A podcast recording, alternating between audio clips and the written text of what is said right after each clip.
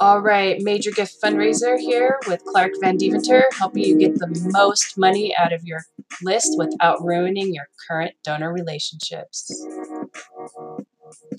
Buenos dias! Hey, Clark Vandeventer here from Major Gifts Fundraiser. Hope you're having a great day. Hey, before Thanksgiving, those of you who've been following the podcast, before Thanksgiving I shared that I was about to embark on the biggest run of my life, which I did the day after Thanksgiving, 100K. All right, now I know us fundraisers, when we hear 100K, we think dollars, all right? This was kilometers, 100 kilometers. And for us Americans, all right, that's about 62 miles, just a hair more than 62 miles. So I shared that in an email just before Thanksgiving that I sent out to our Major Gifts Fundraiser list. If you're not on it, go to MajorGiftsFundraiser.com and sign up, or just shoot me an email at Clark@MajorGiftsFundraiser.com. I'll get you added.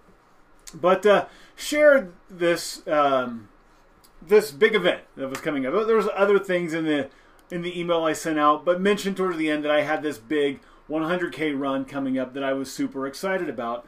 And I mentioned that I have learned so much from athletic quests, from big athletic quests and endurance events that have taught me so much about life and about fundraising. And I mentioned that in my email, and I allude to this a lot. I talk about this. I'll mention in passing a cycling event or a running event or whatever, and I'll say, I've learned so much from these events that have helped me in life and as a fundraiser, but I never really talk about what that is. And so I wanted to share today a few things that I've learned in general from some of these big endurance events, and then specifically this 100K run. With cycling, all right, so my background, I got into cycling before I got into running, and I have related to a lot of people over the years when I've been involved with campaigns, that campaigns are like going uphill while you're cycling.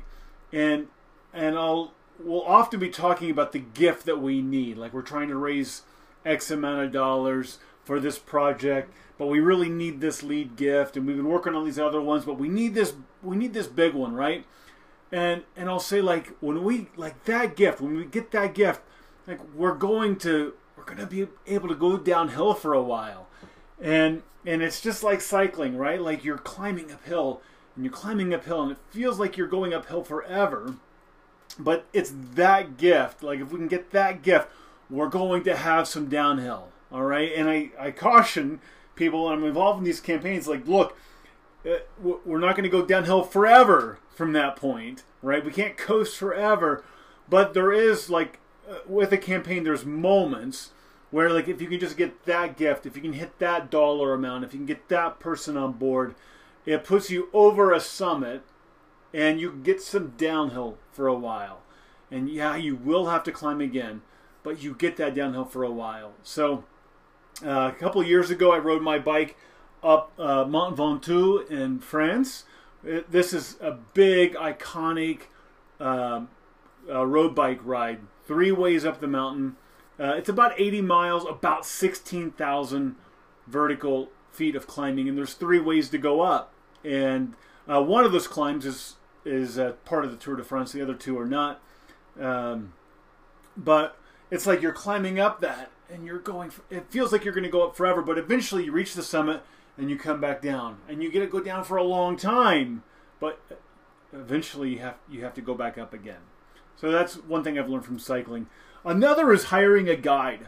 All right, so I'm a pretty experienced trail runner. I've covered a lot of miles trail running, but there are times that I don't feel comfortable going off on trails alone, right? Like, these are places that I'm just not familiar with. So when I was in Guatemala recently, I hired a guide. Like, I'm going into terrain. Look, I may be an experienced trail runner, but I'm going into terrain I don't know. I'm going into, first of all, it's a culture I don't know. It's a language I don't speak very well. Like, what if I encounter people? What if I accidentally cross a property line I didn't know about? I didn't know about poisonous plants in the area, insects, all these, like, just all these things. And I felt a lot better going off into some terrain off the beaten path with a guide. Now, I think this happens a lot with fundraisers. Fundraisers come into development later in life after they've had success in other areas, and they feel like they could have success and they don't need any help. They don't need any coaching. But it's not always the same. So I've had a lot of success as a fundraiser, but it doesn't mean that I don't hire a guide when I go into terrain I just know nothing about. Another thing I've learned from endurance events is just that past performance is not a guarantee of future results. Another mantra I'm sharing quite often. I think we often read that disclaimer that you may be familiar with in investments, that past performance is not a guarantee of future results. We tend to read that and think that, hey, this stock has done well in the past, and they're just alerting me to the fact that it may not always do well. It's that disclaimer, right? But the opposite is also true. Past failures do not guarantee future failures. Just because you failed at something in the past does not mean you will continue to fail in the future. So my background, like I haven't always been into running, haven't always been into cycling, haven't always been into fitness and doing these types of events. I failed for a long time. And I was overweight for a long time. Those past failures didn't guarantee future failures. So a couple of things from this specific run, from my 100K run. First of all, 62 miles is just a long way to run. And I did not anticipate how hard it would be to run alone. So in an event, when there's other runners, those other runners will spur you on. You'll get running with a guy, and you're like, man, I can run better than this guy.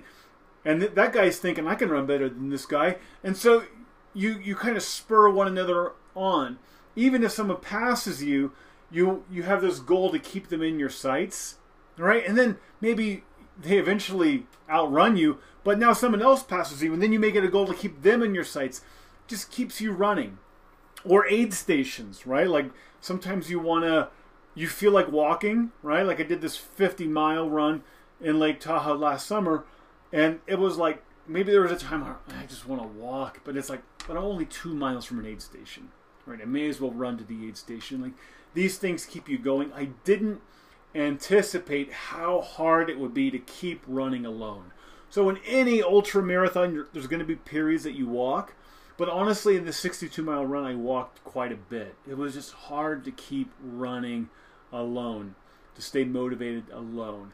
And for fundraisers, I think it's very hard to raise money alone. If you're an executive director and fundraising is your job, you're the guy raising money, you're the woman raising money, I think it's just, you feel so isolated, it's hard to do it alone. Or if you're the development director and no one else is really thinking about raising money, that's your job. I think it's hard to do it alone. It gets lonely. It's hard to keep going. So you need to seek out other professionals to regularly talk with and swap stories with. Find community. Find other fundraisers. Another lesson from my event is that I was not totally alone. All right, so I did run alone, but I did have the help of my family, and I could not have done it without my family. My wife and my kids, they met me at several points, had a mobile aid station. They're driving our car around, meeting me at different points, providing food, water, fresh clothes even. So I couldn't have done it without these aid stations. And look, as fundraisers, we need these aid stations along the way. It could be staying in a nicer hotel on one trip because you're just travel weary. It could be a nice dinner to celebrate a big gift. Or it could just be conferences, a happy hour with the staff, whatever it is. You need these aid stations along the way. Another thing from this run, there will be times that you want to quit.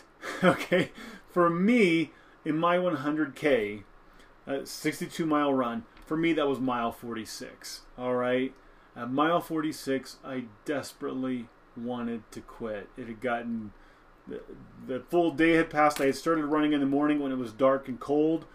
Full day had passed. It was now dark again. It was cold again. And I still had 16 miles to go, and I just wanted to quit.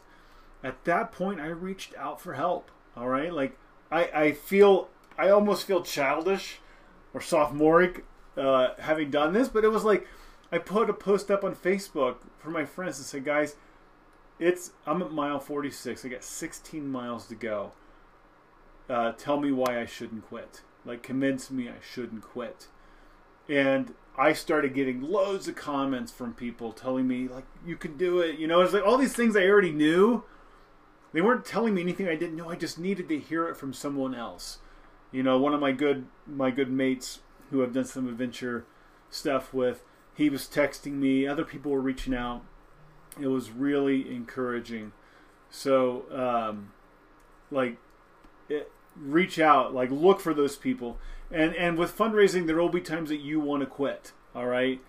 Or that you'll want to fall back into old habits, asking too much or relying on tired old tactics, all right? But I would say just stick with it, all right? Just keep pedaling. I say that sometimes, just keep pedaling. When I'm riding my bike, just keep pedaling, just keep pedaling. It's like Dory from Finding Nemo, just keep swimming, just keep swimming, all right? Trust the process.